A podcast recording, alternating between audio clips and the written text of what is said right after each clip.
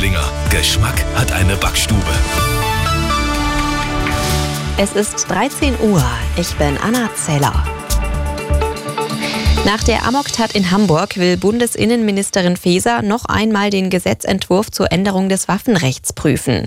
Der ARD sagte sie, man müsse schauen, ob es noch Lücken gebe. Eine dieser Lücken könnte zum Beispiel die aktuelle Regelung sein, dass in Deutschland nur unter 25-Jährige ein psychologisches Gutachten vorlegen müssen, wenn sie einen Waffenschein haben wollen. Diesen Punkt könnte Faeser also noch korrigieren in ihrem Entwurf. Allerdings so einfach ist das gar nicht, gibt auch die Ministerin offen zu, denn die Behörden seien untereinander nicht gut genug vernetzt. Dass alle Sportschützen in Deutschland demnächst ohne Hinweise auf auffälliges Verhalten regelmäßig überprüft werden, hält Faeser für falsch. Die Maßnahmen müssten, Zitat, verhältnismäßig sein. Thomas Bleskin, Nachrichtenredaktion. Der mutmaßliche Geiselnehmer in Karlsruhe hat nach Angaben der Polizei allein gehandelt. Der Verdacht, dass er eine Mittäterin gehabt haben könnte, habe sich nicht bestätigt, sagte ein Sprecher.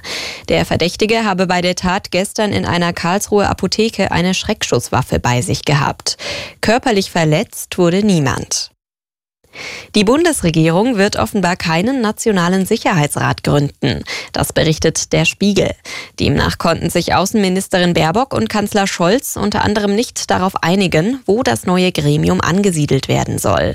Der Sicherheitsrat sollte die Abstimmung zwischen Kanzleramt und den Ministerien in außenpolitischen Fragen verbessern. Reisende an mehreren Flughäfen müssen sich übermorgen auf Flugausfälle und Verspätungen einstellen. Die Gewerkschaft Verdi hat für Montag das Sicherheitspersonal zu Warnstreiks an den Flughäfen in Berlin, Hamburg, Hannover und Bremen aufgerufen. Am Hauptstadtflughafen BER fallen laut einem Sprecher rund 200 Abflüge aus. Betroffen seien etwa 27.000 Passagiere, heißt es. So, drei Minuten